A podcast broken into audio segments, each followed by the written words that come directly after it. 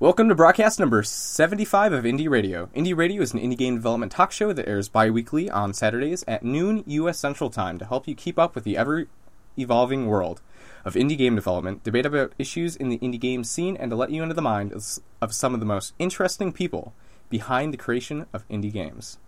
Today is March 26th, and I'll be your host, Brett Hudson, broadcasting live from the Midwest United States. We have a guest today. Would you like to introduce yourself? Hello, uh, my name is Lisa Brown. I am a independent game designer. Um, I have been in the games industry for almost seven years. I used to work in AAA at Insomniac Games and uh, went indie actually just about one year ago today, as we were figuring out.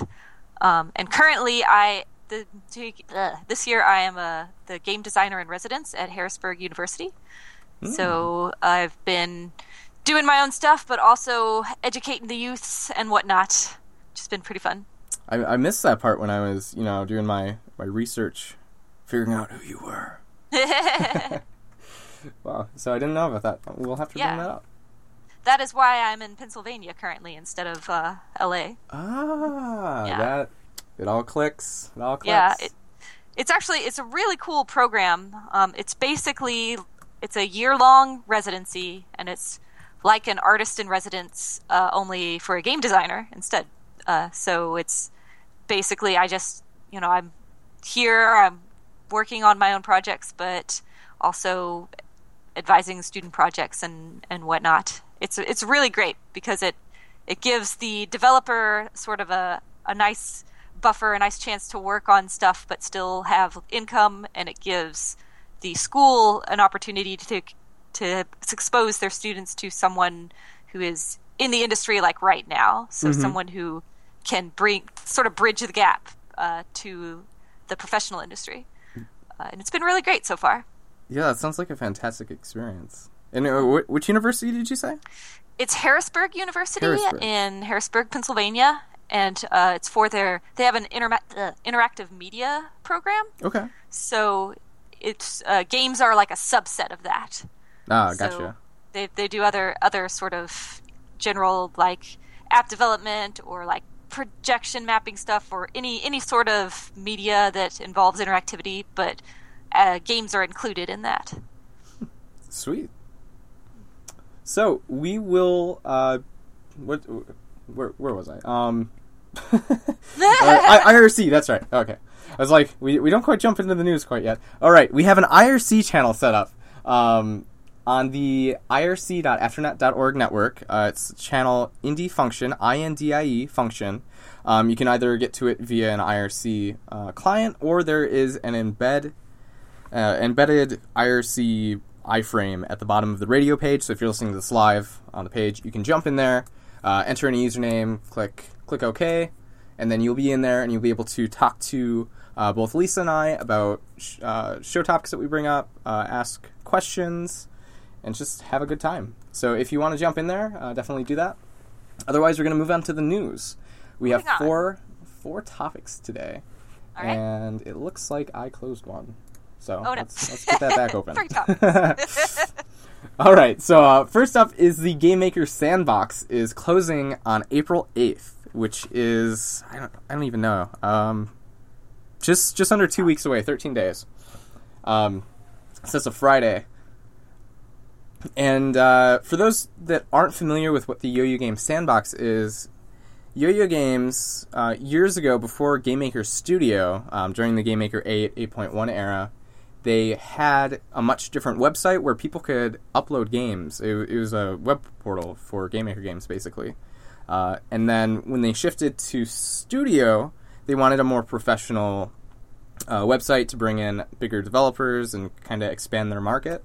Uh, So they they took the old site and put it at sandbox at yoyogames.com, and they said they were going to take it offline. Um, nobody's been able to upload games for years, uh, and it's just kind of been this archive of all of these all these games that have been made with Game Maker over the years. Uh, there's there's some great gems in there too. But they're finally closing it now that the Yo-Yo Games or the Game Maker's what is it? The Game Maker Player, I believe it's called. Yeah. Yeah. Um, since that's now just about released. They're f- fully shutting down the sandbox. um, and it'll be wiped wiped from the internet on April eighth. So if you have any games up there, or have you know some nostalgic games that you remember playing there, uh, download them soon because they're not going to be available for much longer. Um, I don't know if anybody's creating any archives. I think there's some legal issues with that because of copyright, but Yeah. um, you might be able to find one of those uh, on the web. But I wouldn't. I wouldn't hold your tongue. It might not happen. I don't know because yeah, legal issues. this is this is actually a really interesting thing for me uh, Mhm. because one of the things I've always sort of marveled at is how Game Maker used to have this sort of reputation as as being like not legit for a really long time, like something that hobbyists use, and and how that over time transformed into being like, okay, this is actually one of the most popular engines for for making 2D games, and Yeah. a lot of big releases have come in it. And there most mostly I, I used to like hear hear people who had sort of come learned of game maker and its old reputation and then when like oh no actually it's it's become like a legit professional piece of software Mhm. but it sort of sounds like they're they're trying to like shed shed the old association uh, and this seems like a way a way of doing that in a way Mm-hmm. uh, just just because most of those old games were made when Game Maker had a different reputation than it does now. And Yep, sort of like brand management or whatever. Yeah, and uh, I, I don't even know. Every day there were probably twenty people uploading the the first Game Maker tutorial as their first game on the site. So yeah, there was it was just flooded with, um, you know, people making their their first games, and there was also you know just a lot of beginner stuff that made the software look as if it's only for beginners and that I can't create good stuff. Right, So- right. You're you're absolutely right there.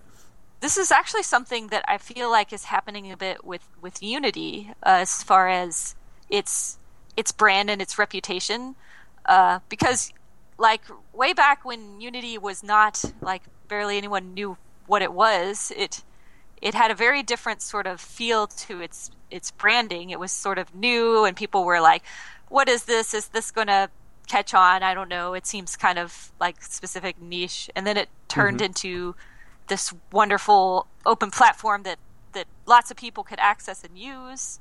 And then I think for a while it started it started slowly developing uh, sort of a reputation similar to what GameMaker had in that I, I would hear a lot of people who who would associate Unity with like student games. Mm. They would see like the Unity splash and they'd be like, "Oh no, this is going to be a student game." Blah blah blah. uh, but it's but now I think the the big thing for me that that shows like the evolution of Unity as a company and a brand is their their certification thing, which I have very very strong opinions on Unity certification, and they are not positive opinions, but Uh-oh. it's it's like a sort of a move towards uh, uh, them being more like a corporate software in a way. And if you compare that to what Unity's branding or image was way back when they were just first up and coming, it's it's like you know they've been through a whole cycle of image. So what what exactly is this certification? I, I haven't Oh heard about goodness. Oh my goodness. Okay, Yeah, we're gonna we're gonna go on a rant.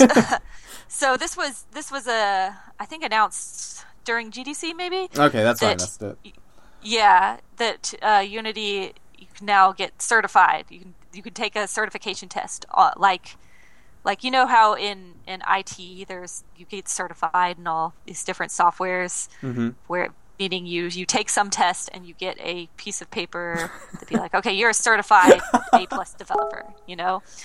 And and I was when it when Unity announced this I was I was kind of uncertain. I was like I don't know how I feel about that. So I asked around everyone else and uh the the thing is I think the the fear is that uh, maybe uninformed employers will uh, assume that a certification in Unity is like make, sub, showing someone to be more qualified for a position and might use it as a, a hiring sort of filter. hmm Uh, when in fact the way if you, you look at the way the certification is set up, it it it doesn't basically it just tells you that you have some surface level breadth of knowledge for the whole tool Mm-hmm. and you were able to memorize uh, a bunch of functions it doesn't say if you're a good engineer or a good game developer uh, but their idea was like oh we're you know we're going to release these sort of um,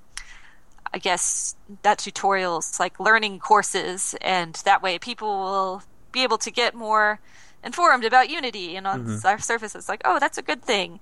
But then to take the certification test it's like you know it's like a $250 test fee. Whoa. and yeah. And it's it, which is cheaper than like if you look at other sort of software certifications in other fields mm-hmm. but it's still a big barrier and it based it, it will end up that all the certification will say is you know you had the money to, to take this test. Yeah. It doesn't say you're a good developer. And my fear is that um, it's.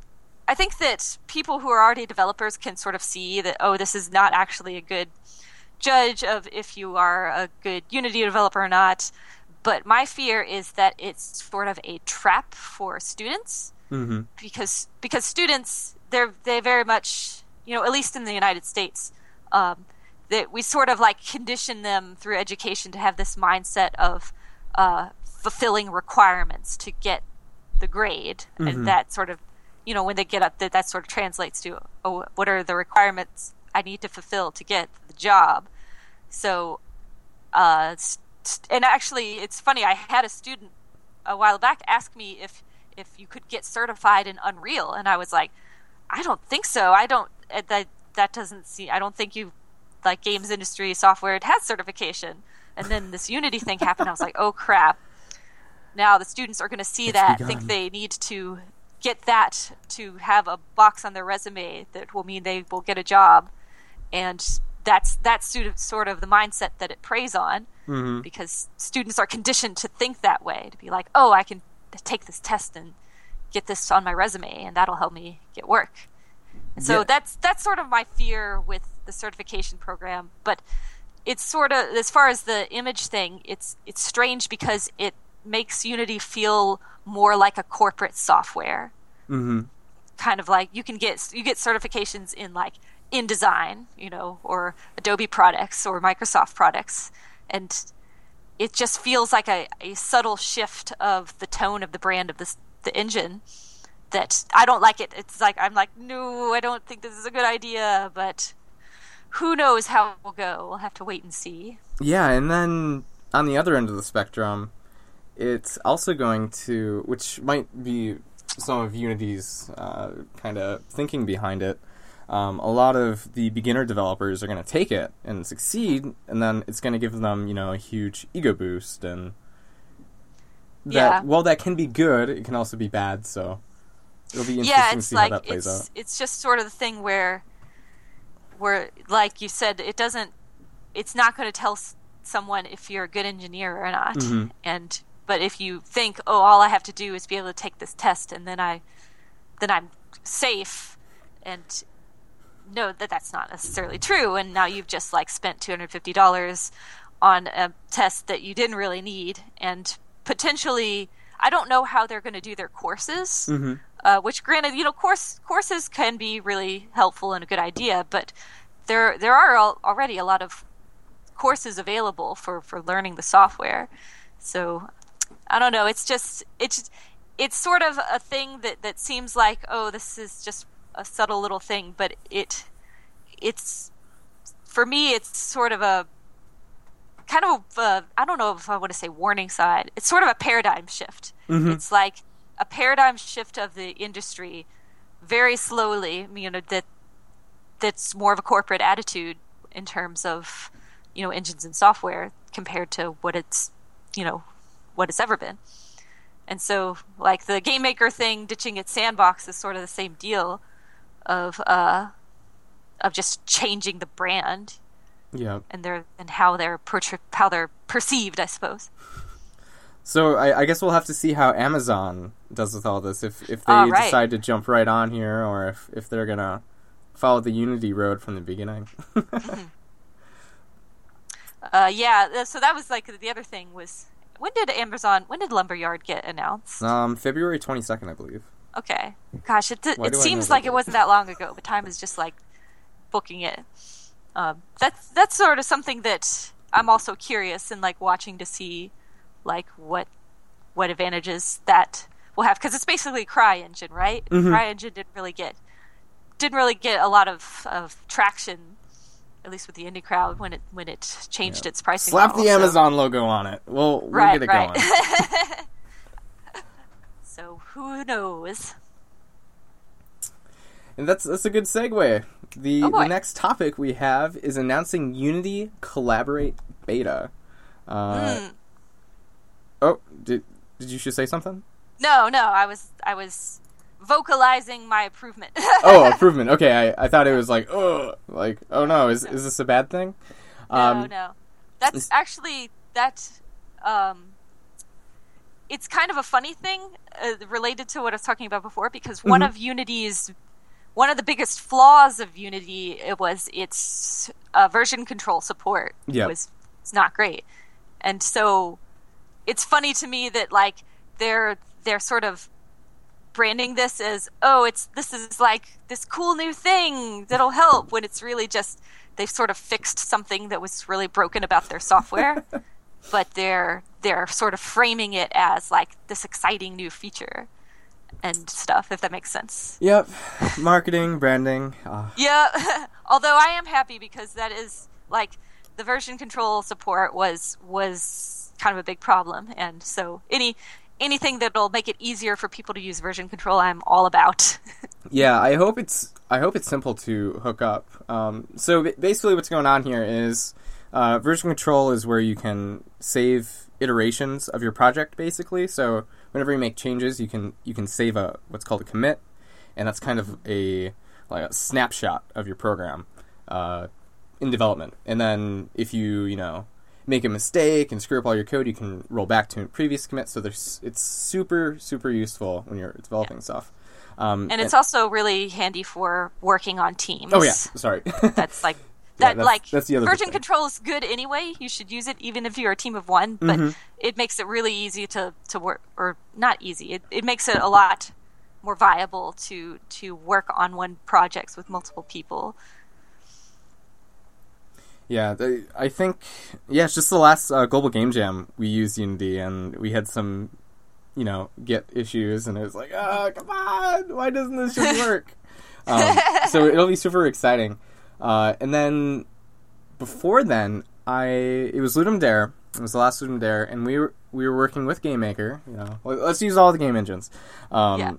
And they have version control built in, but it is an absolute nightmare to work with. I've never gotten it working, and I've tried like at least Yeah. a dozen times. I think um, that that I think that is uh, sort of a, a remnant of how engines like um, like Game Maker or like Construct Two. I, I use Construct Two a lot for Mhm. game jams and stuff. I love it, uh, but it's sort of it's sort of evolved out of uh, sort of as a tool for hobbyists, hmm uh, which in that case version control is probably not on the forefront of your mind. And then when it when it gets to the point where people are starting to use it for, for real projects, then it's like, oh god. So like Unreal is great because you know they they've got it sort of built in you, to the to the engine, uh, but it's uh yeah it's it's been one of those one of those sort of obstacles of like oh this tool is really great uh, it's awesome it's available for anyone and then it's like oh no when you try and try and sort of apply bigger studio mindsets to it it would run into issues hmm so i am curious how uh, unity contribute is going to going to do that because it's something that that is very much needed Yeah, it'll also be interesting to see what their tutorials are and what Mm-hmm. what things they point out, uh, especially with assets. Um, Mm-hmm. If they're going to promote, you know, putting assets in your uh, repository, or if they're going to tell you, you know, your your uh, your Git file is going to be fifty megabytes when, or fifty Yeah. gigs when you're done. that is that is one thing that like I I you know I might I started in the industry at a big uh, a big studio so you know, of course, I got used to using version control regularly as sort of a day to day thing, Mm-hmm. and then um, moving moving on and talking with like indie teams or hobbyist teams and students, like getting students to understand the value of version control. It's it's so hard that some of the students I'm working with, um, they have made. I like. I'm like this is. Let me talk to you about version control. uh, I know this is like a huge hurdle to get over figuring out how to work it but i promise you i promise you if you figure out how to use it it's going to like make your life so much easier in the future Oh, absolutely and. I have a student. I have a student who's uh, doing a project in Unreal, and you know we've it's it's relatively straightforward to to set up uh, version control in Unreal, but you have to do the thing where you know you have to set up your repository and check it out, and then link it in the engine, and then explain about how committing works. It's a it's a lot. If you've never done it before, it's a lot of Oh, it's so kind of- intimidating. it's it's really confusing and mm-hmm. there's a lot of terminology and and stuff and he's been trying like so hard to to get it working and I think he ended up with like six different copies of his project just trying to figure out how to get it linked through version control and I'm like every time I'm like I know this is a huge pain right now but eventually you're going to learn it and it's going to be wonderful and then you're going to be set for a really long time for all projects you do in the future. And he believes me but it's it's it's a hurdle. Oh yeah, and well, it's it's interesting too because it's it's a lot of stress when you're learning it, but then Yeah. afterwards the stress of that goes away, and then also the stress of working on your project goes away because I know personally uh, before I was using version control. I wouldn't touch my project for days at a time, just thinking like, if I screw this up, I am so screwed. And you know, I'd I'd open up a, a second editor and like copy and paste my code in there. yeah yeah and then it just became this huge mess. I was like, oh man, I really need to start using Git. So yes, Yeah. everybody out there, use source control Git. Um, the other one I can't pronounce. SV- uh, svn it's good or yes, uh, SVN, but there's the one with the M. oh yeah what It's is there's there's one Mer- oh i have to look it up. There's there's a, a newer one that i've been meaning to try out. Because a, a lot of people use git now uh, Mhm. which is fine but um, it's if you're working on projects with really big binary files which you know game development does Mhm. uh, usually like svn or centralized version control is a little better for that um, but I think that Git is the thing that it's more it's more a, in like the the cultural awareness of the internet right now. Uh, the one I was uh, looking at is uh, Plastic, Plastic source control. Ooh. It's um, it's it's a bit different, and it is kind of it's kind of uh, built for projects with large binary files like games. It's it has it had that in mind. Uh, I'll I'll post you a link in in the Skype so you can see it. Oh. Where's this is like the nerdiest call ever. Like talking about version control and like what and engine stuff and the exciting new version control software that that I want to learn and it's like oh my gosh. but it's important. Mm-hmm. Yeah, I posted the link in the IRC for uh, everybody in there as well. We have a we have a few people now. Um. yeah, somebody typed the the word. I, I still can't pronounce it. It's m- Oh, mercur- mercur- mercurial. m- mercurial. Okay. Yes. Yeah. That's another it's another distributed uh, version control Mhm. type. Yeah, I I'm forked from Otter 2D, Kyle Pulver's engine, and he uses that for it. And you know, it's like, oh sweet, I get to download yet another one. And yeah, I use all the Tortoise ones, so I also added on to my um context menu. Yeah, yeah, I, I use Tortoise as well. It's been great. I, I swear, it's prob- I think I think my context menu is 1500 pixels tall now, and it's just like poof. My friends are like, "What's wrong with your context menu? It's huge." I'm like, "It's it's all No, good. it's I'm used to it." It's helpful, I promise. oh goodness. Well, this is really cool. Um, I'll have to check it out. Uh, do you know if it's like in alpha, beta release? Um, I think it's it's out there and, and usable. I just haven't. I just heard about it, and I was like, oh, I need to check this out. and I have it, I have a link in my workflowy in the check this out Mm-hmm. column, and I just I haven't gotten a chance to like mess around with it and see how it works and what's different about it and stuff. Ooh, they have But I've heard I've heard good things. Yeah, they have some amazing customers: uh, Samsung, HP, NASA, Microsoft, Yeah. Sony. Yeah, th- this is looking promising. Huh. They've got a pretty cool uh, branch explorer too. yeah. Cool. branch because that's the thing right branching branching is something that's like if you use svn that's like the thing everyone says is that's the one thing it's bad at is branching and oh this is like okay can we move on? Because this is so nerdy. Sure. oh my goodness. I'm just gonna All like, lose you listeners because we're talking about version control software and it's like yeah. but it's important and it's a thing i'm passionate about. It's teaching people how to use it and getting it to use it on their projects.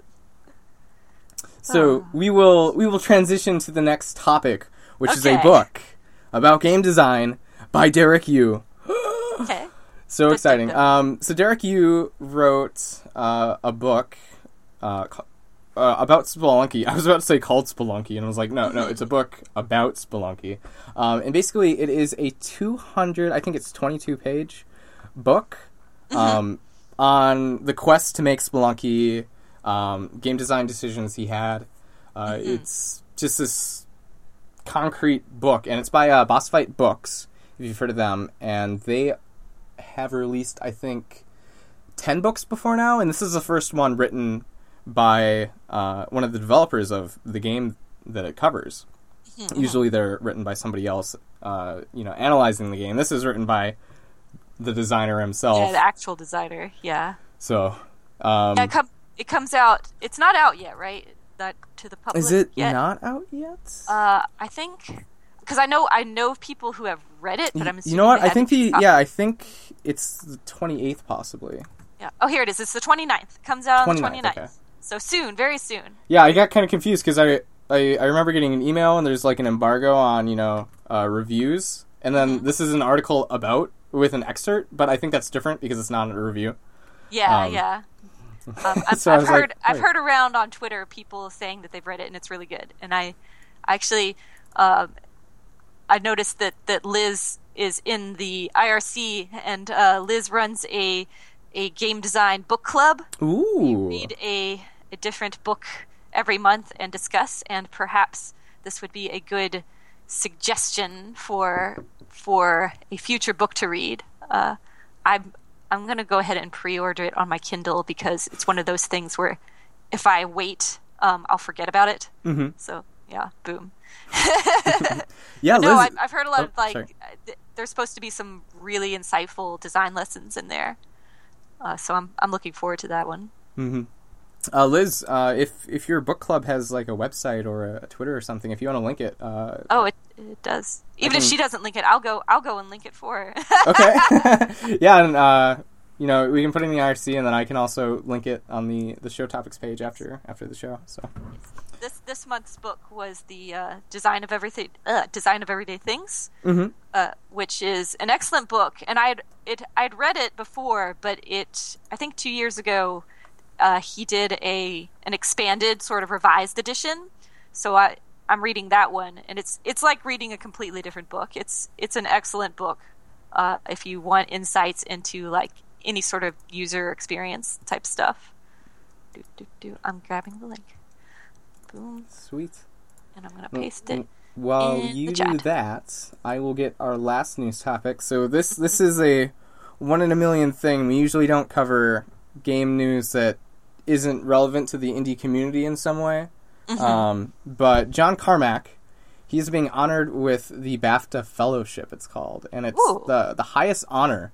And uh, I just want to do a shout out because it's John Carmack. You know, he's he id software, and then he's been working on rockets and like oh, and id released you know all their uh, source code, so they're totally open for people learning from them and.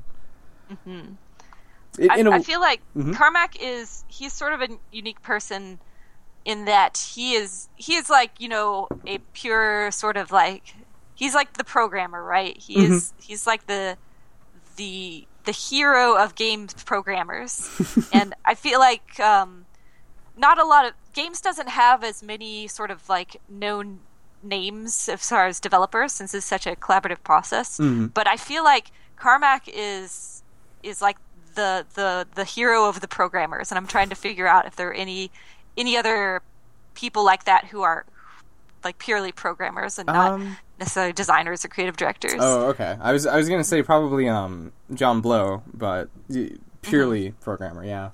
Um, yeah, he's more of a you know he's also a designer, but like it's just it's it's really delightful to read stuff by Carmack or see him talk about stuff because it's it's highly technical, but he's clearly so excited about it and so passionate about exploring it, and it makes me it makes me happy to see stuff like that. So yeah, well well deserved for John Carmack. Mm-hmm. And the uh, the Fellowship of the British Academy Games Awards will be held on Thursday, uh, April seventh, two thousand sixteen. So, um, I it I'm guessing it takes place. Yep, uh, it looks like it's in London. Um, I don't know where or if you can watch it online, but. Uh, keep your eyes out for that. That'll that'll be interesting. And I know there's always other great uh, developers that uh, win BAFTA awards. So Super cool. exciting, exciting. And that is it for our news. All right. Whew, that was that was a long news, but we Yeah. we we, we, kept- got some good ranting. conversations out of it. So Good, good. not all bad. Oh, and oh, you've linked Yeah, I Mhm, linked. I linked to the book the book club. um, so I, I guess first, um, is do, is there like a venue or like a IRL meetup for the book club, or is it all purely No, web? right now it's it's just all purely. Uh, it's like a Google group, but but that would be sort of cool. Like maybe next year at GDC we can have Ooh. book club meetup or something. I don't know. a book club talk? Oh, it's such. Once again, it's like super nerdy, but that's okay. There's a lot of. I think this it started because Liz had a mission to to read like every book on game design known to man or something, and uh, since she was she was going to try and read a different one every month, and she's like, well, like maybe other people would like to do that, and you should have you should have Liz on as a guest, except for she's not indie, she is uh, AAA, so I don't know I don't know if you have rules about your Uh, guests. yeah, it's it's it's a bit of a pull. Hmm. Yeah. I mean, she does a lot of cool interactive fiction stuff on her on the side, so she's still pretty pretty involved, but um yeah, like there I think um I can't remember like how many books have been read so far in it, but it's it's really helpful because there are a lot of books out on game design and it's you, it's hard to tell uh, if- they are if it's going to be a good read for for you or not Mhm. meaning like a lot of them are sort of really good for beginners or people just getting into it because it's pretty broad or surface level but uh, there aren't as many sort of design centric books that are very like deep dives of specific Mhm. topics or advanced topics and so we're sort of looking out for stuff like that Yeah, that's oh interesting. here, here comes my cat sorry Yeah, uh, got I- distracted I just counted, and it um, given that, or they they have they have a list on here, and assuming that um, the first entry on the list is uh, the first month they did it. This is month ten, so it's almost oh been a wow year. almost a year Yep. I see Game Feel by Steve Swink. I, I specifically looked for that one on this list. It was, it was number two. I, I, I, oh man, I still haven't finished that. I have it on my tablet. I was reading through it's it on good the read pl- playing a while back, but I don't think I finished Mm-hmm. it. So yeah, I'll, I'll sign up for this. It'll be fun. cool And now, now it's officially time to talk talk to you about your stuff. All so right. we we just brought up talks, uh, and we, we were talking about that uh, fun uh, a little bit uh, before the show. So you have two talks coming up, and you you're coming up with ideas still. Yeah, I'm trying to. So I'm giving. I'm gonna be doing two talks. One at the Vector Conference at EKU at the end of April, and one at um, Indievelopment, uh, which is in Utrecht, in the Netherlands in like the end of May, Mhm. and I'm sort of I'm trying to I'm trying to formulate. Uh, I've I've chatted a bit with uh, the person running the Vector conference about what sort of what sort of stuff that they're looking for and what their audience is going to be like. So I'm in the middle of of trying to trying to extract all of my experiences and see if I can put together something. Uh, I generally I enjoy giving more practical talks. I think. Hmm Uh, I mean, personal and inspirational talks are also fun, but I, I I just really I enjoy seeing practical design talks. So I want to I want to like give back. So I might I might do something about um, like maybe stuff from AAA that I that I still use as an indie, you know, lessons, the design centric lessons like that, Mhm. or you know, I'm not I'm not sure, but that's sort of the direction I'm I'm going in is to do something practical. Okay. Yeah, um, one idea that I just got was um, I'm sure there's been a talk about this before, but kind of designing around limitations, and Mm. cause that's that's always interesting. Like, um, Yeah, yeah. you know, working on a mobile game, or uh, I, I remember a while back I was working on a game with the. Do you remember PlayStation Mobile?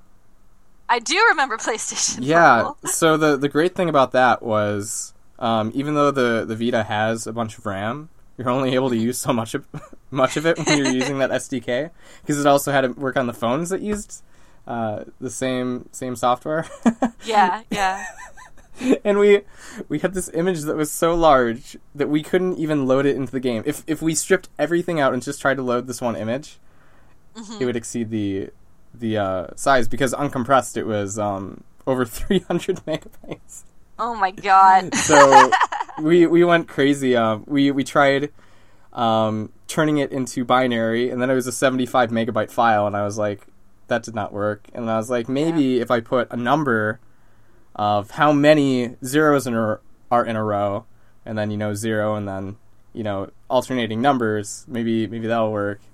And I never got anything. So it, it would be kind of interesting to see if if you've had any experiences with limitations like that, um, how you how you went about them, and like what angles uh, you came in at, and Yeah. what failed, what worked.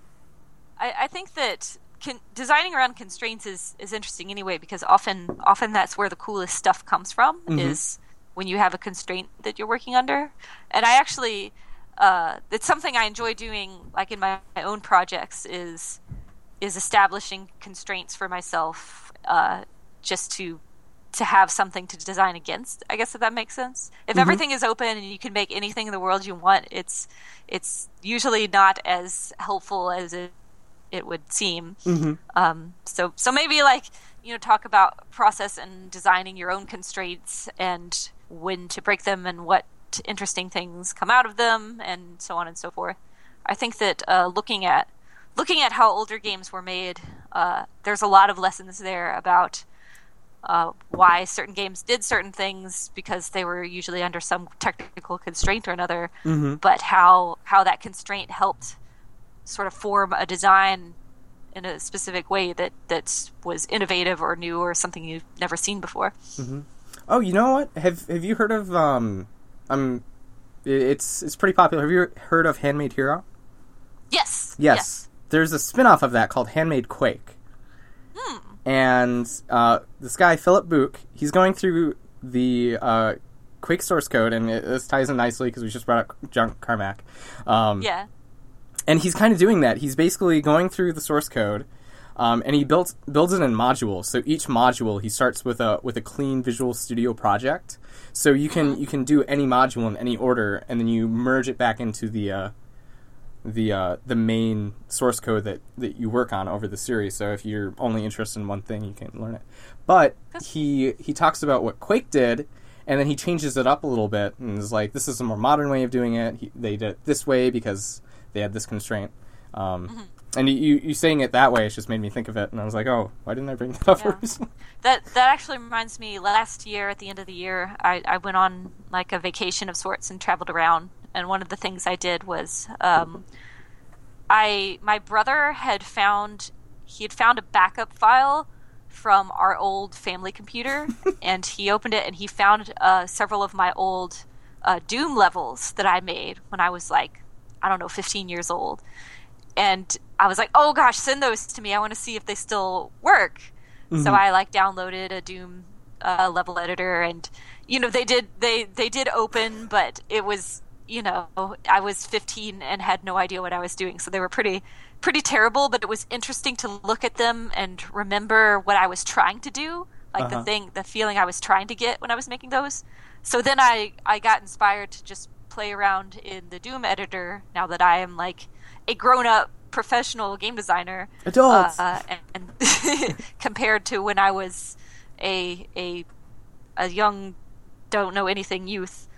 uh, so so that was that was fun, like playing around with the Doom level editor because that has that has a number of of constraints just with how you can construct the levels, right? Mm-hmm. Because mm-hmm. it's it's technically 2D, so you can't have you can't have like spaces you basically you can't have like a bridge that you can go over and also walk over oh yeah because uh, it's not it's not like true 3d so trying to make spaces that that get a similar feeling but work around the constraints of how you can construct levels it it was it was a fun it was fun exercise and it's also since it since it was so much simpler uh, being able to to make things in it uh, it, it is a lot more straightforward because you know you're just like laying out walls and and setting what the sprite should be and stuff compared to working in a 3D editor. So it was kind of fun. It was kind of fun to to go back and try and work under like old constraints that that just purely in how the uh, the game was made. yeah, yeah. It's it's always fun running into old stuff and just being like, wow, this is so awful, but at the same time, mm-hmm. like I don't know, it, it's nostalgic. Yeah, for sure. Yeah, and it, it made me smile just listening to you talk about it. so Doom, wow. Yeah, I uh, I still don't think I've played Doom. Um, I played Quake now, but uh, Doom was a bit before my time. Yeah, Doom yeah. was Doom was a very I think it was a very formative game for me.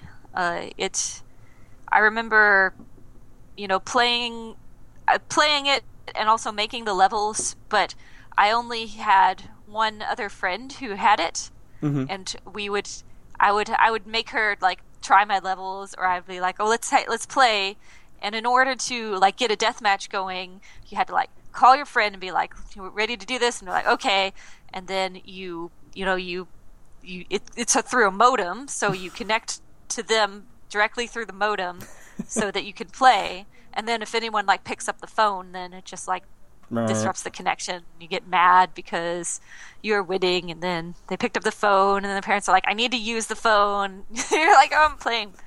So I I'm playing Doom mom. Yes, yes. It it was just like remembering the process you had to go through to to, to do that. Uh, and it was actually a couple years ago. I participated in Seven Day FPS. Mm, okay. And for some for some reason, I decided I wanted to make an online multiplayer game for a game jam, which I normally advise against, but I was like uh, feeling spry. It's seven and, days. You got this. Yeah.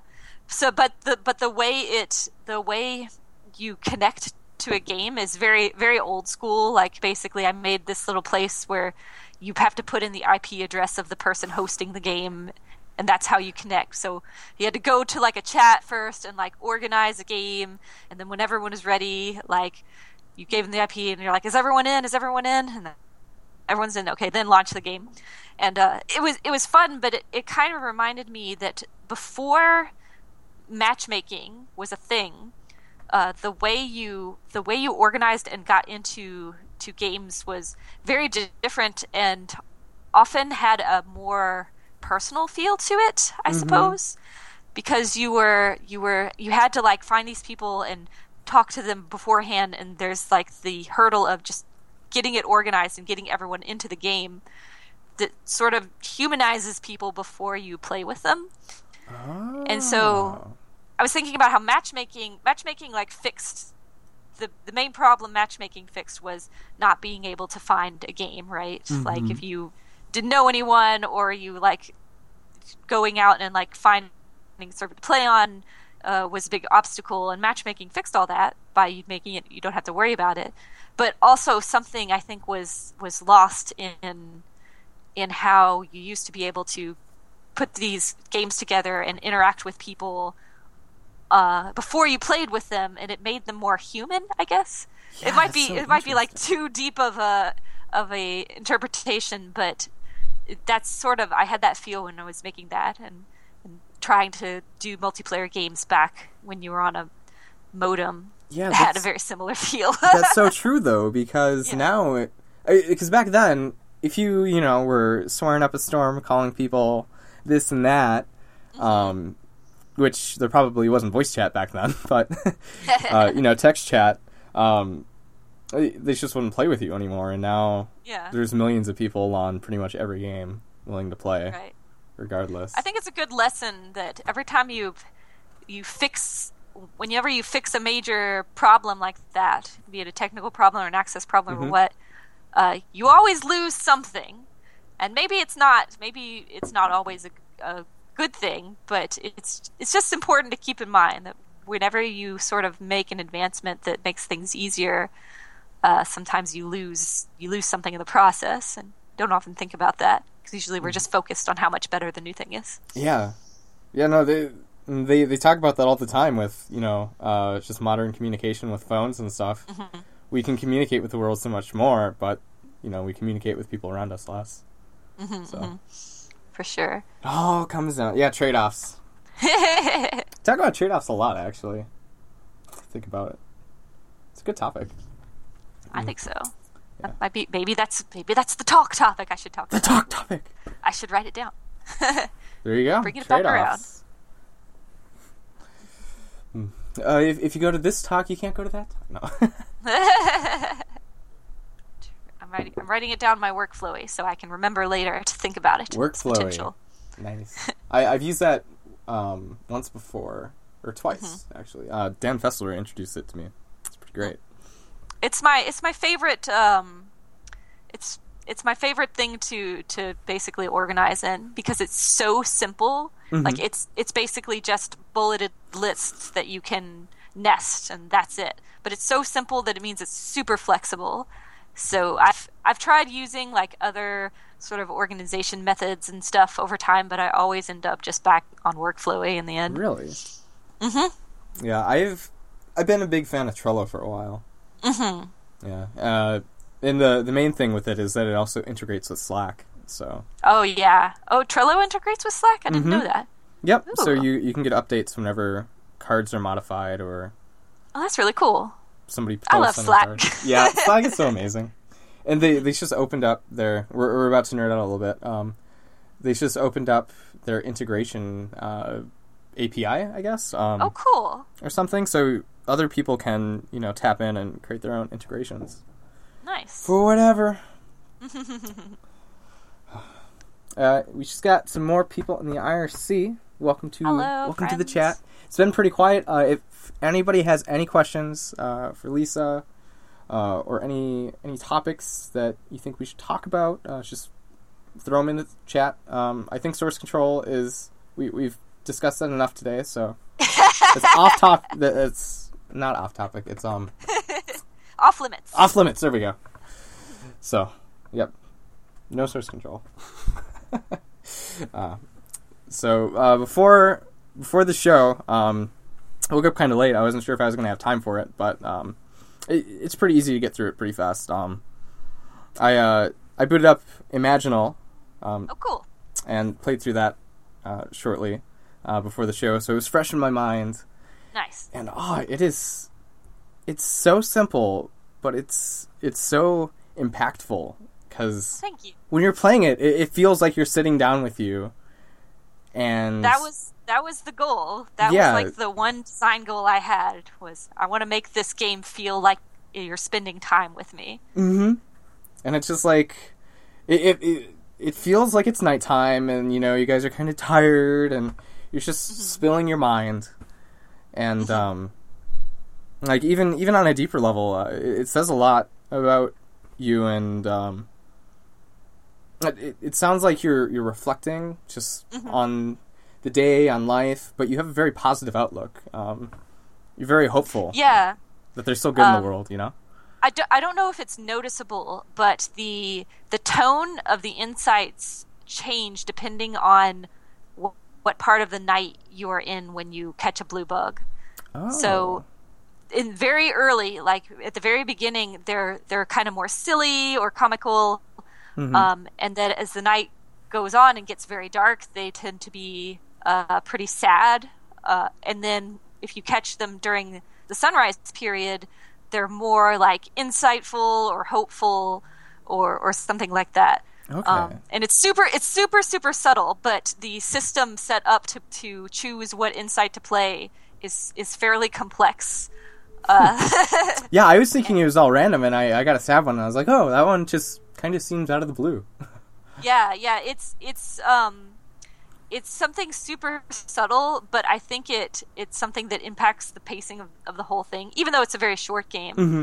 uh, it's it's it's interesting that that game actually I did a lot uh, where the the thing in the game was a very very subtle impact, but the systems behind it that I worked to make that way ended up being very complex.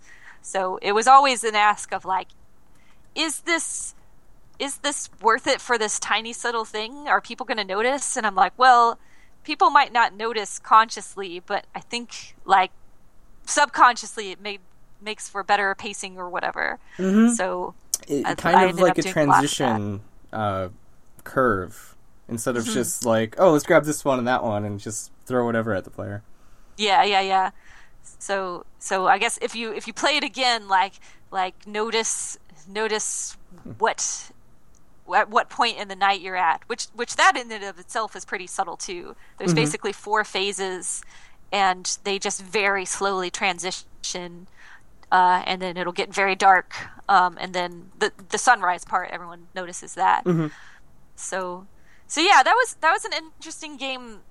Uh, for those reasons, because a lot of the feedback in the game was like that, very, very like low key and downplayed, and not really in your face compared to say making an action game where you want the feedback to be like really punchy and noticeable Screeching! and yes and you notice when the, the transitions are and stuff like that so it actually making that was it was a different experience for me design wise and i was sort of solving different problems that i had not necessarily solved before mm-hmm. in what i was trying to do compared to games i had made before that Huh. yeah, no, it it was really really well designed. Like I I, I expected it because you're you were a game designer that was a professional for years and years. So, um, but like even just you know small things like uh, the light off the screen telling you that you can go to the side.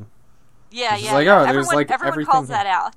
Mhm. everyone's like oh i really like this. So nice. And um, actually so i in addition to that game i also made i made an installation version of the game which i have never had an opportunity to to show. But um, it basically uses uh, philips hue leds uh, which are lights that that basically you can control through an api so um, my partner made a, a plug-in for Construct 2 so you could Oh. interface with these lights, Oh, like they're So physical made- lights. like physical lights in the space. So I made an installation version where um, the lights are interactive and there's like ambient light, uh, which the colors sort of transition depending on the time of night, and then lights on either like sort of behind the TV.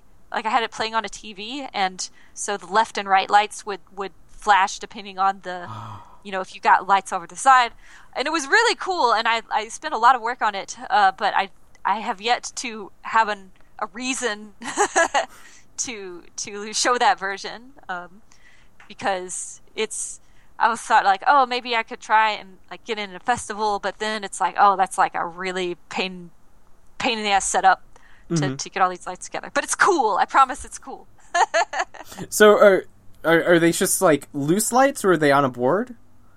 Um, no, they're just uh, they're like bulbs. So you put them in lamps, um, and they're just uh, they have a full, a very broad like p- color spectrum that you can change the color and you can change the brightness. So um, I have them just like in in my apartment because it's it's fun and cool, and you can like preset the lights and change all the colors and stuff. But the the nice thing about these lights is uh, they have uh, an API for them. So basically, you can pretty much make an interface for them and, and lots of different things. So if you just want uh, straightforward, like programmable lights, uh, they're they're really good for that. Here's an API for your light bulb. Yeah, it's the Internet of Things. Mm-hmm. There, there was a satirical thing that I saw the other day where there's it was an API for your toothbrush. That's what it was. And I don't think it I was know satirical. Exactly the toothbrush you're talking about. yeah, I think it was real. and it like it like notifies you when you've when you've brushed for the requisite two minutes or whatever. it, Look out, guys! I'm I- gonna hack your toothbrush. I really love the Internet of Things. It's it's something that I I don't know. It's just like a playful, delightful thing for me. Or like the fact that you know your you your Roomba has an API, so you can program your Roomba if you want, if you have one. I don't know. Just stick a blade on it and enter it in Robot Wars or something. I don't know why you would want to program your Roomba, but you can do it if you want. Yeah, most of these are, you know, they're they're usually pretty good. Um, I remember there was a Kickstarter a while back. Um, you might have seen this. It it got a bit of press. It was um, it was a good cause, but you uh, you basically could hook up um, a needle to your arm, and What? yeah, and basically every time you get got shot in the game, it would take. a Oh bit my of, god! It would. T- it would- hold up! It would, it would take a bit of blood from you, and you know, put it in, you know, like a blood bag to to donate. Um, and it was up on Kickstarter for like three days, and then Kickstarter was like, "I don't think this is okay." but it, like their their intention was like at first I was totally like, "Is this a joke?" But then like they're like, "Oh no, you know we we have like a whole donation thing and." It, it turns off once you filled the bag or whatever. I'm like, people are gonna pass out and die. Oh my god, that's wonderful. Uh, that's that's pretty great. Ugh. yeah, I wonder whatever Oh, happened to that. But yeah, no, it it like hooked up to the vibration in the controller. So every time your controller vibrates, it's like it sucks it out. Oh. That would be so weird. yeah, but um, but You- jumping back to Imaginal really quick, Sorry. taking it taking it all the way back around. Poofed. Um, yeah, like so, like you said, like the goal, the design goal was I want to make a game that feels like spending time time with me, hmm and I, I, it definitely came off that way because you know I've had close friends who have played the game and t- they've just said that like, oh, this spin- this feels like spending an evening with Lisa, and I'm like, yes, success. Uh, but something that was sort of a, a side effect of that that I Mhm. didn't didn't anticipate was um, I was like, I will make this game with this audience in mind, and then then it, it will you know if I'm if I have a, like a specific audience and I make it, and then it might resonate and uh, impact more people. Like maybe more people will connect to it that I don't necessarily know. Mhm. And that happened. I got a lot of messages from you know strangers uh, on Twitter who had who had played it or made let's plays of it, and and they it really impacted them. They were like, "Thank you, thank you for making this game," and it's it felt it was it felt good, but it also felt sort of like weird, uh, and and I couldn't place it. I was like, why do I feel so so like weird and, and awkward like when when this game impacts strangers? Because that was my goal, right? That's what I Mhm. wanted it to do, and uh, I was I did some you know like soul searching about it, and I think the what what ended up happening was like it was such a personal game that when people I didn't know had a connection with it, it almost felt invasive. Mm. And I wasn't expecting that. I was like, why does this feel this way? I'm I should be really happy that that other people are playing this. Um, and someone someone had a good analogy for it. They said, uh, well, it's almost as though like say you wrote an an impassioned love letter to someone and like poured your heart into it and like some stranger came up to you and had intercepted the letter and they were telling you how how like impactful it was and how how much it inspired them and you just like I was like that's that's kind of a good analogy of how it feels. Passing um, a note in class and you know the yeah, middleman reads it.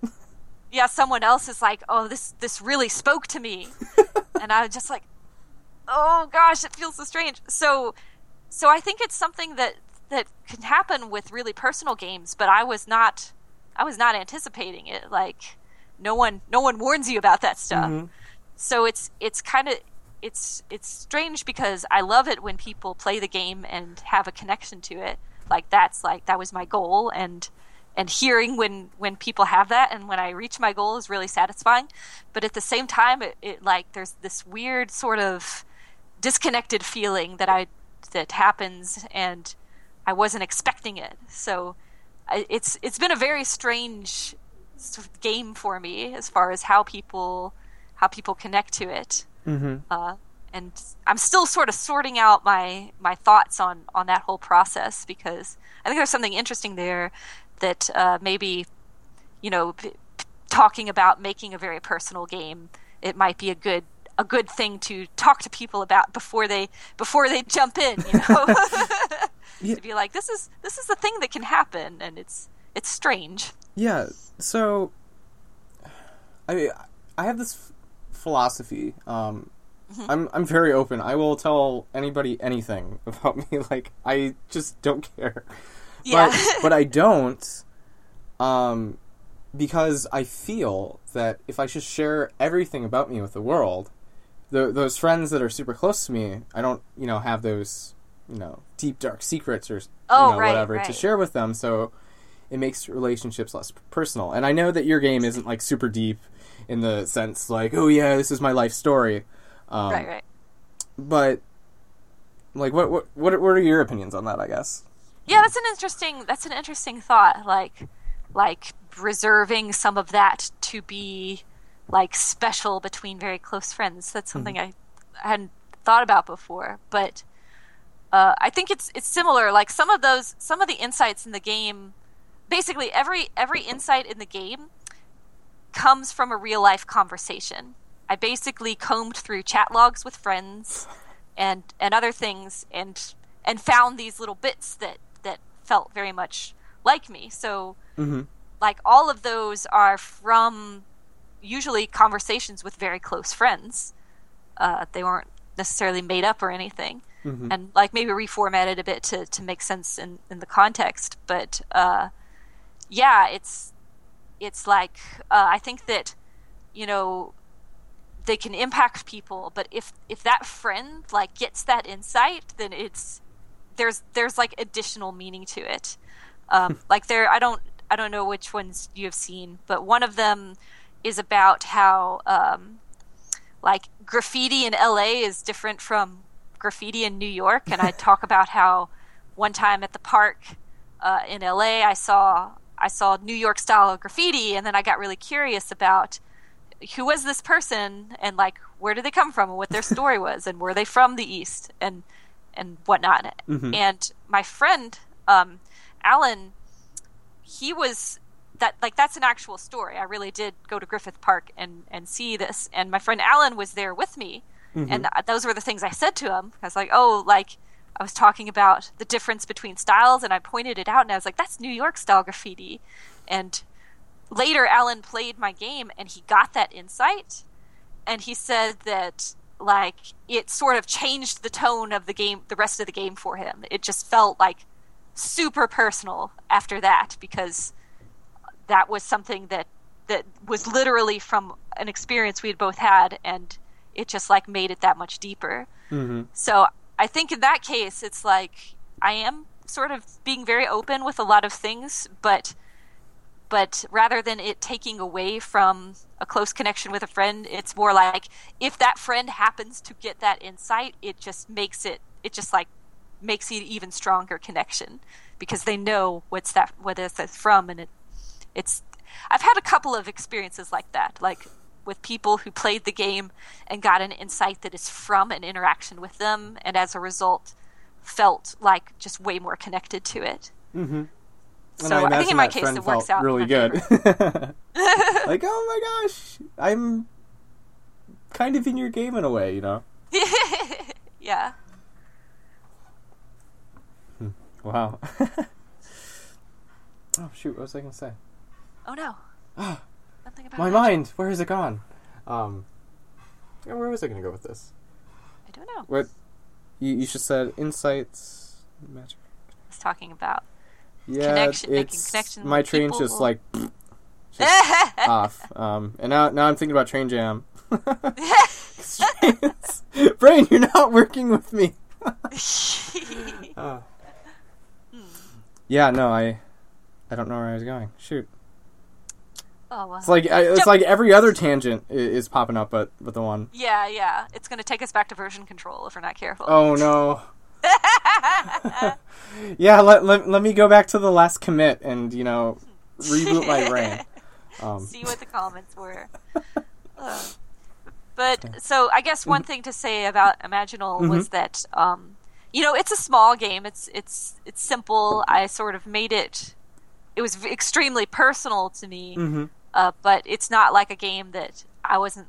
I was like not trying to make a commercial game or anything. Yeah. Uh, but i in in my mind, like the fact that it did like reach a bunch of people and people had connections to it was really was really satisfying. But it took a lot out of me to make it because it was so personal. So basically, I think after I made Imaginal, um, I didn't make another game until uh, like Train Jam just recently because it was I don't know it just took a lot out of me, and so I think uh, I made on Train Jam. I, I made my goal was to make something like really silly or ridiculous, not deep at all, not like super personal. and when I did that, I think it sort of got the juices flowing to the point where I'm like, all right, I'm ready to start. I'm ready to start the next project. Uh, but before that, it it was a really long time, and I think that's something that maybe you don't think about with uh, developers making making small games or especially personal games that that there's like there's like a I don't want to say consequence, but there is like it impacts the the creator to a certain degree and it does sometimes take just a lot out of people. And if you're working by yourself or on a very small team, then that's all on that's all taken out of you if it makes sense. When you're working on a big team, uh, and the game launches, then then the the stuff it takes out of you is distributed across many people. So it's not as I don't know hard. if Yeah. that makes any sense at all. Yeah, no, it, it, it totally does. Um, there's, I, I'm gonna say it. There's a Tumblr post, okay, um, that I saw a while back, um, and it was about um, J.K. Rowling and the seven deaths that are in the series. I won't say who in case somebody out there hasn't Harry Pottered yet. Um, yeah, yeah. but um, it was something about um, how they were each a, Horcrux or a Horcrux. I can't even say it now. Yeah, but um, Horcrux is right. and uh, like each book, um, because there was seven deaths and there were seven books, and each book took a little bit of her soul, um, kinda, and it, it was this kind of th- cool like metaphoric. I, I don't even know, but it- Yeah. it's totally that where you know it kind of takes away a bit from you, but it gives a lot to others. yeah. That's that's actually a really good analogy. Um, I've never. That's like what I'm going to start using now. Yes. when you when you make when you create something, you're like it takes a little piece of your soul and puts it into the creation, Mm-hmm. and lots of people are impacted, but you have a you have like part of your soul missing. Maybe maybe the soul regenerates. I don't know. You know, over time it Mhm. grows back, but it it does feel like something is taken away from you when you make something, and it's it's like a real thing Mhm. should, to be respected uh, when when you're creating anything. So if anyone ever makes a small personal game, just be aware. Be aware that this could happen. but but when it maybe maybe when it regrow or when it regrows, you know, it gets bigger. It's you, the reward. Yeah. yeah, we'll say that. We'll say that because it makes things uh, more hopeful. yep, and, and and that's that's part of the the messages I got out of Imaginal, um, ex- especially the Rick Roll quote. Like Oh yeah. that is so good. Yeah. Like out of all the nasty vile things, that I think that was the second one that I got today. So the tone that I got today was kind of like they're still good in the world, and like even though Yeah. even though there's a lot of nastiness, like there's still hope. There is still hope. Yeah, and that, that, that ties into like every TV show that I'm watching right now. So it got hooked onto my brain pretty quick. It's like, hmm. almost like it's a common human theme or mm-hmm. something. yeah, yeah, because I'm watching Daredevil right now, and you know that's all mm-hmm. like good versus bad, and like where the lines are. yeah, So- yeah. My cat is now crawling onto my desk and is all up in my face. Yeah, make so sure if you hear hit- meow, that's what it is. Make sure it doesn't hit uh, control. Oh, Yeah. There isn't a keyboard shortcut for hang up anymore. Never mind. Nice. Perfect. Keep him off the keys. Yeah, I I would laugh. You're just like boop. I'd be like, oh, cat. What, what's your cat's name? His name is Mr. Davis. Mr. Davis. Yes. He's a very he is I think 9 years old now. Hmm. His his uh quote unquote birthday uh meaning the day I adopted him Yep. was was just uh, just I think uh a week and a half ago. Wow, this has been quite a, an eventful month. Yeah. Six days ago was your one year anniversary of going indie. Congrats. Yeah, I'll have to look at the exact date because it might be that my Indieversary lines up with with the anniversary of adopting my cat Oh. just by a couple days. So maybe there, there's something about March that's all about transition or something.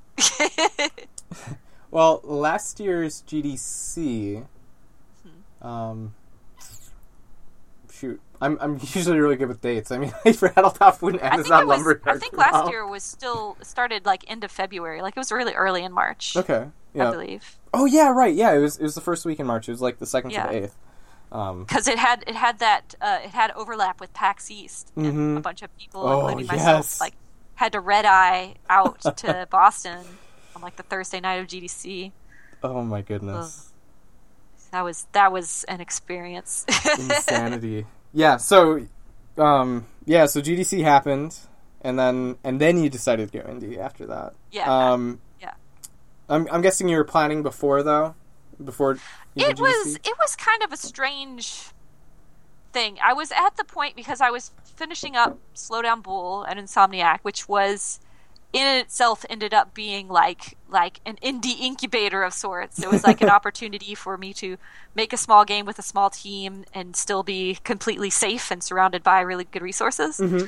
So like it, it finished that up and I was just sort of in this this weird place of I'd been really involved with the indie community uh, the past year and was just sort of thinking about it, like wasn't sure what project to do next, and it just sort of I was sort of unsure. Um, and there were there were some other circumstances, like I had paid off my student loans at the beginning of last year, so Ooh, that's always I had one. like savings and no debt, and that's like a huge a huge deal, right? Mm-hmm. So I had I was like in a in a place where I could if I wanted to.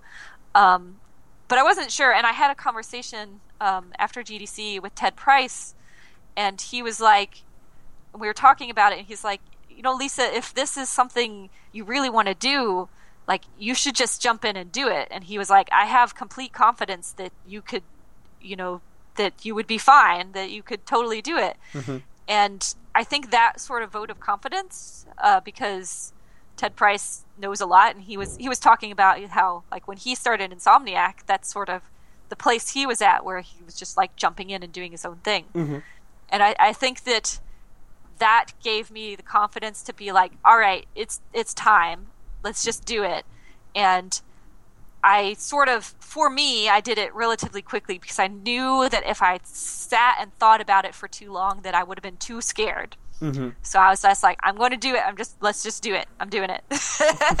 and I sort of threw myself into it uh, because I, I knew that's that's how I would have had I had to do it, or else I would I'd be too safe because I'm a very I'm a very far ahead planner sort of person. So even though it was like um, you know two weeks out for me, that felt like just doing it on the spot. uh, and I think I definitely got I definitely got important life experience from like the past year, especially. It's just been hmm it's just been a roller coaster of adventure. Um, like you know, doing the Patreon, doing all the dev streaming, working on Hyperlight Drifter. Like, there's just been, it's just been Okay. all kinds of stuff. I I wrote my year end review blog post in December and just was like listing all the stuff I had done that year, and I was like, you know what, I think. I think I may have overdone things slightly. Just a bit. Maybe I should take it back a notch because I'm going to, you know, drive my health into the ground. hmm Uh, but but yeah, it's, it was just like a big old adventure. Wow. yeah, no, the uh with, with um looking forward, that's that is a hard thing if you're always, you know, planning ahead and then there's Yeah. just like you, you have to change everything, then you can't plan Yeah. ahead. So I can understand that that would be really really nerve wracking Yeah. for you. It was extremely stressful, but I also had many extremely good experiences. So Mhm. it was net positive. I'll just say it as a net positive. yeah, I, I know someone right now um, that uh, they're an artist and they want to make uh, art for games, and they always tell me that they're not ready. And I'm like, what What do you mean you're not ready? yeah. like yeah, that's that's that's like a trap. yeah, like, I mean, there's there's a point. Yeah, sure. There's there's like, you know, needing needing some level of skill or knowing at least a little bit of what you're doing, but you will never you never feel ready. Like Mhm. you just have to just have to make the jump. Yeah, and, and also, I I think Mhm. the thing is having realistic expectations Mhm. like having an understanding that hey this might not work out and do i have a plan for if that happens uh, i mean that can help as well but you're never you're always it's always easiest to stay where you are Mhm. just because that's how humans work right yeah, yeah, and then I, I've just thought of this recently. I haven't even said it to them, but um, like thinking about it in a different way instead of like you're jumping into doing this, you're jumping into starting doing this. You know, you're, you're yes, starting yes. from the beginning. Like no matter what, it's just if you start now in a year's time, um, you know, you've got this. You have you have a lot of crap. You know, um, yeah to, that you need to get out. So in a year, if you start now, you'll you'll have one year of crap out, and you'll be closer to digging down to that gold. yes Um, so yeah, Jason Jason VandenBerghe, who I believe is is listening right now, or at least Mhm. he's in the chat, as a mentor of mine, and he his motto is fail fast and follow the fun, in terms of making games, which is excellent. But I think it also applies in in life, right? Mhm. when you're when you're trying something new, you've got to get through those first iterations quickly, so you can get to the get to the good stuff. In Mhm. a way. Oh, I, I think I think I found your uh, mentor in the chat. Yeah. All caps. No way. no, it's it's fantastic. good. It's a good applicable motto, I would say. and, and what was his name? Jason VandenBerghe, who is um, creative director at Ubisoft on For Honor, which is a game that I am very excited to play. So hurry up, Jason, and finish your game so that I may play it. Uh, fail faster, follow the fun. Okay. Fail faster. It's fantastic. Lots of F's too. Or not, not, not. Maybe not the letter F should be emphasized, but the the alliteration there. Uh, helps you remember it better. yeah, I haven't been keeping up with with AAA games. All I know that's coming out is um, Uncharted Four. I'm excited for that. Um, Final Fantasy 15, and then um, I saw that Ratchet and Clank is pretty close to being done. Yeah, yeah, that's that's an interesting one because that, you know, I was I was still at Insomniac when they Mhm. were making that, and it was it was this experience of like, you know, there's the movie that was based on the games, and so we were making a game that was based on the movie, but that was based on the game that we had made. so is it, there's just like this really weird like chain of how how does that work? But um, it is a beautiful game. It was beautiful a year ago, and I can only imagine what it's going to look like now. But it's it's going to be gorgeous. Uh, and I, what am I looking forward to? I am looking forward to Trackmania, which I think is when is Trackmania coming out? It's like super soon. I have to look it up now. do do do do do. Uh, which I it would not have been on my radar except for I played it at um, E3 last year, Mm-hmm. and it has um, it has this mode where two people can drive the same car, which sounds like it would be a chaotic disaster, but it's actually really, really, really good. It has really good UI feedback for for how each input is affecting the car. And I Mhm. was playing with you know I'd never played a Trackmania game, and I was playing with my partner Jacob, who played.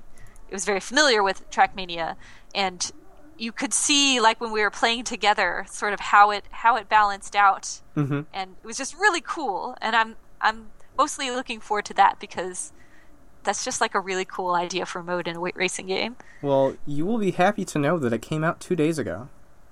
oh my god sis yay yay yeah i was it was on my radar and then gdc happened and then i forgot to pay attention so yay Happens.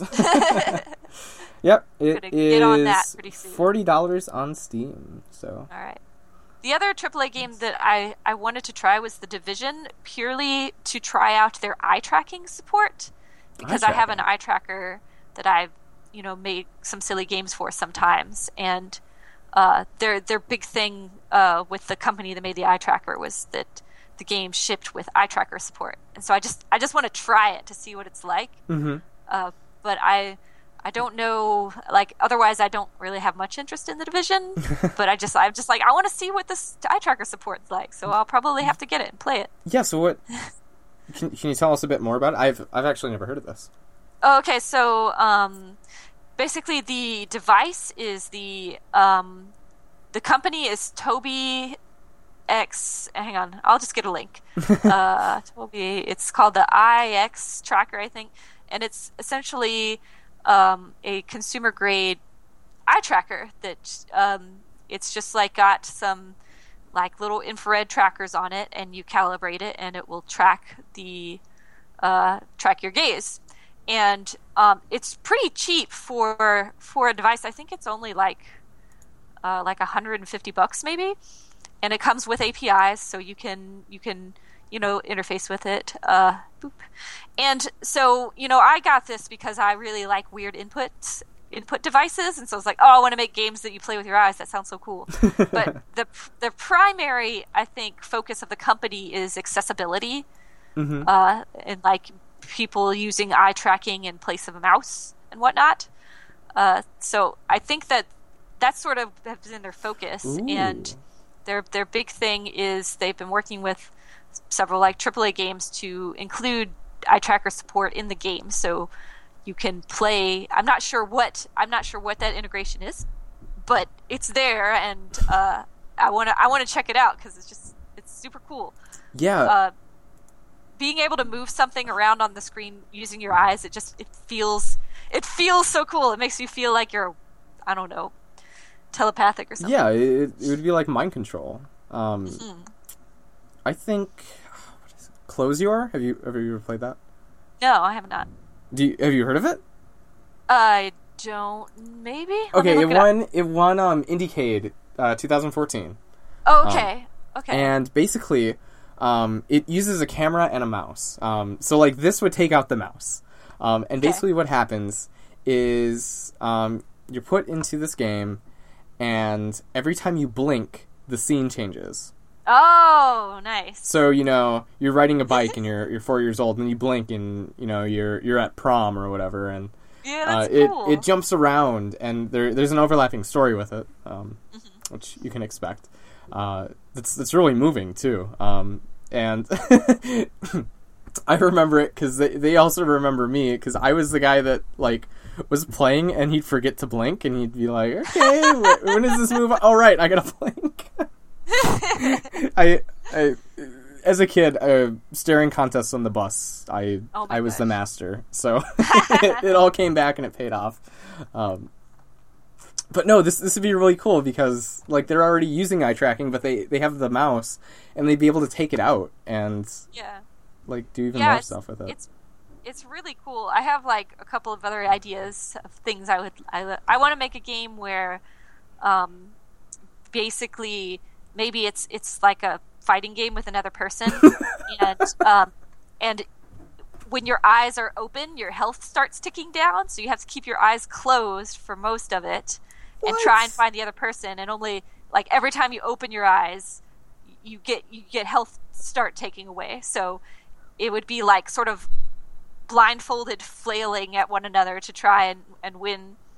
Uh, but that's that's one of like on my list of ideas to try with the eye tracker. But then that's that's hard because then I'd need two, and it'd be a multiplayer game, and so on and so forth. So lots of obstacles still, that but sounds it's cool. It's been fun. that sounds like the level of fun that uh Hanka Twist Caper would be. Like it, like it sounds like that level of fun where you're just like smiling the entire time and just laughing. yeah, yeah, yeah. Make it. All right, we'll see. We'll see. Party It's game. on the list. I have a big list of game ideas that I I just keep, you know, just in case. I'll probably not ever get to make even a fraction of them, but but it's it's it's on the list. All right. Uh, so we're gonna wrap up in five minutes. So if anybody Okay. has any questions, um, get them out in the IRC quick, because this is your last chance. Well, Ask good Verbally. questions. I, I like answering questions. I yeah. I, I'm guessing they've all been just hypnotized by this talk. Ah, Yeah. Jason has a good question. Uh, do you know what might be the next game you make? yes, I'm actually finally getting started on my next project, and it's going to be a VR uh, project. I have, I have a Vive, and um, it's actually it's it's it's going to sound like the silliest, dumbest thing in the world, but I'm making I'm making a game for a specific person. I have a specific person in mind, hmm and um, this person they're a systems designer and um, they're very fastidious. They like things organized just so. So if you ever go to their desk you'll see they have like their pens lined up in order of size and then all the pencils lined up in order of size and then all the markers lined up and just like everything is neat and in its place. Uh, and they're just that sort of side of person.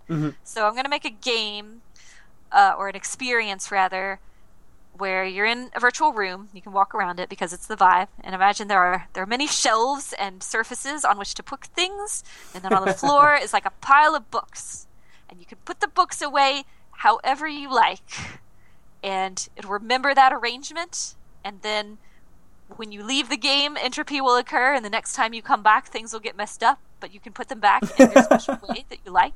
And then when you, since it remembered it, it will, it will give you like glorious feedback. So it's essentially a mess cleanup simulator, which sounds like I know that sounds like the most ridiculous idea, but, but for this person, it's going to be amazing.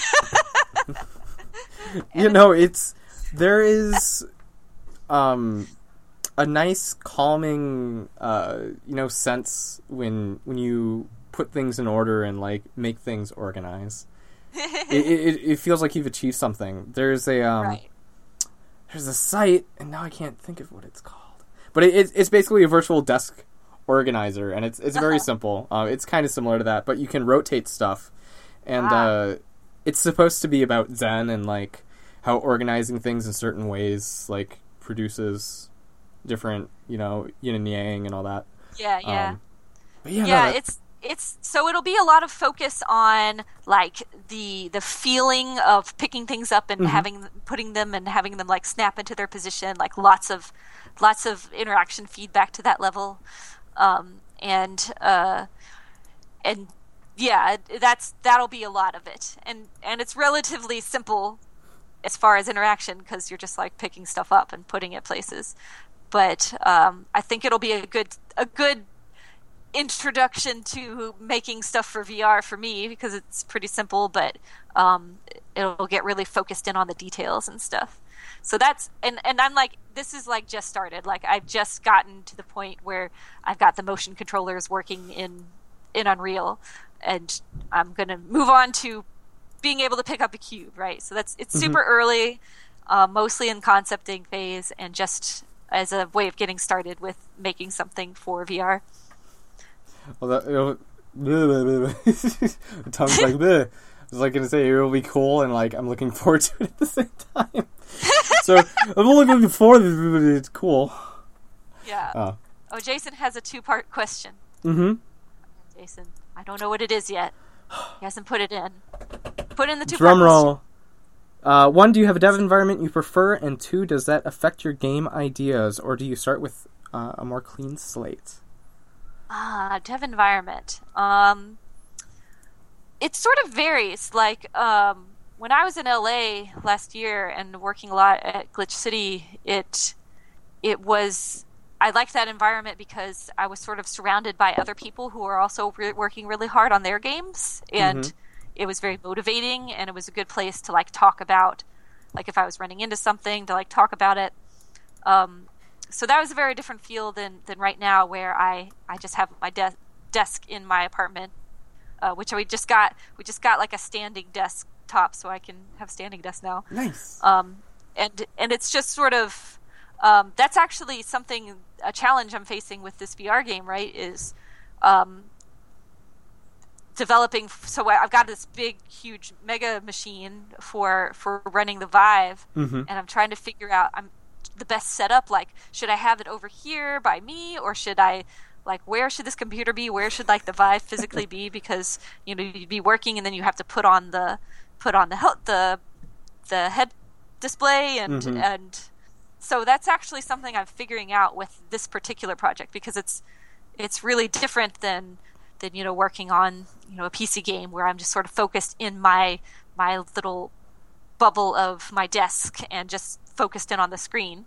So that's something I'm actually like struggling to figure out what's the most comfortable arrangement of things for working in in VR. Hmm.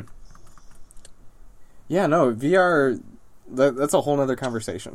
like the, Yeah, the spaces. there's, I think, I think I heard that there's an arcade being made um, for Hmm. VR, which is fantastic because that's one of the big things is that people just don't have space for it or the money. Yeah, yeah. I I suspect that there's going to be a lot of installation sorts of things with the Mhm. Vive, especially. But we'll see. Yeah. All right. Um, so I believe that is uh, the end of our show. So All thank right. you so much for coming on, Lisa. If you want to stick around for a minute, uh, I have a couple things uh, Sure. that I need to bring up. Uh, Otherwise, we are going to go into the credits. Thank you for All right. listening in. Thanks so much for having Oh, me. It was super fun. sorry. yeah, thanks for coming on. Uh, uh, thank you for listening in to broadcast number 75 of Indie Radio. Indie Radio is broadcasted live with 1,000 mics and recorded using Audacity. If you enjoyed the show and are interested in more, you can visit our archive at indiefunction.com, SoundCloud, or iTunes. Our next show will be on uh, April 9th with William Stallwood of Cipher Prime. Thank you again for listening in to Indie Radio, and we hope you have a fantastic weekend.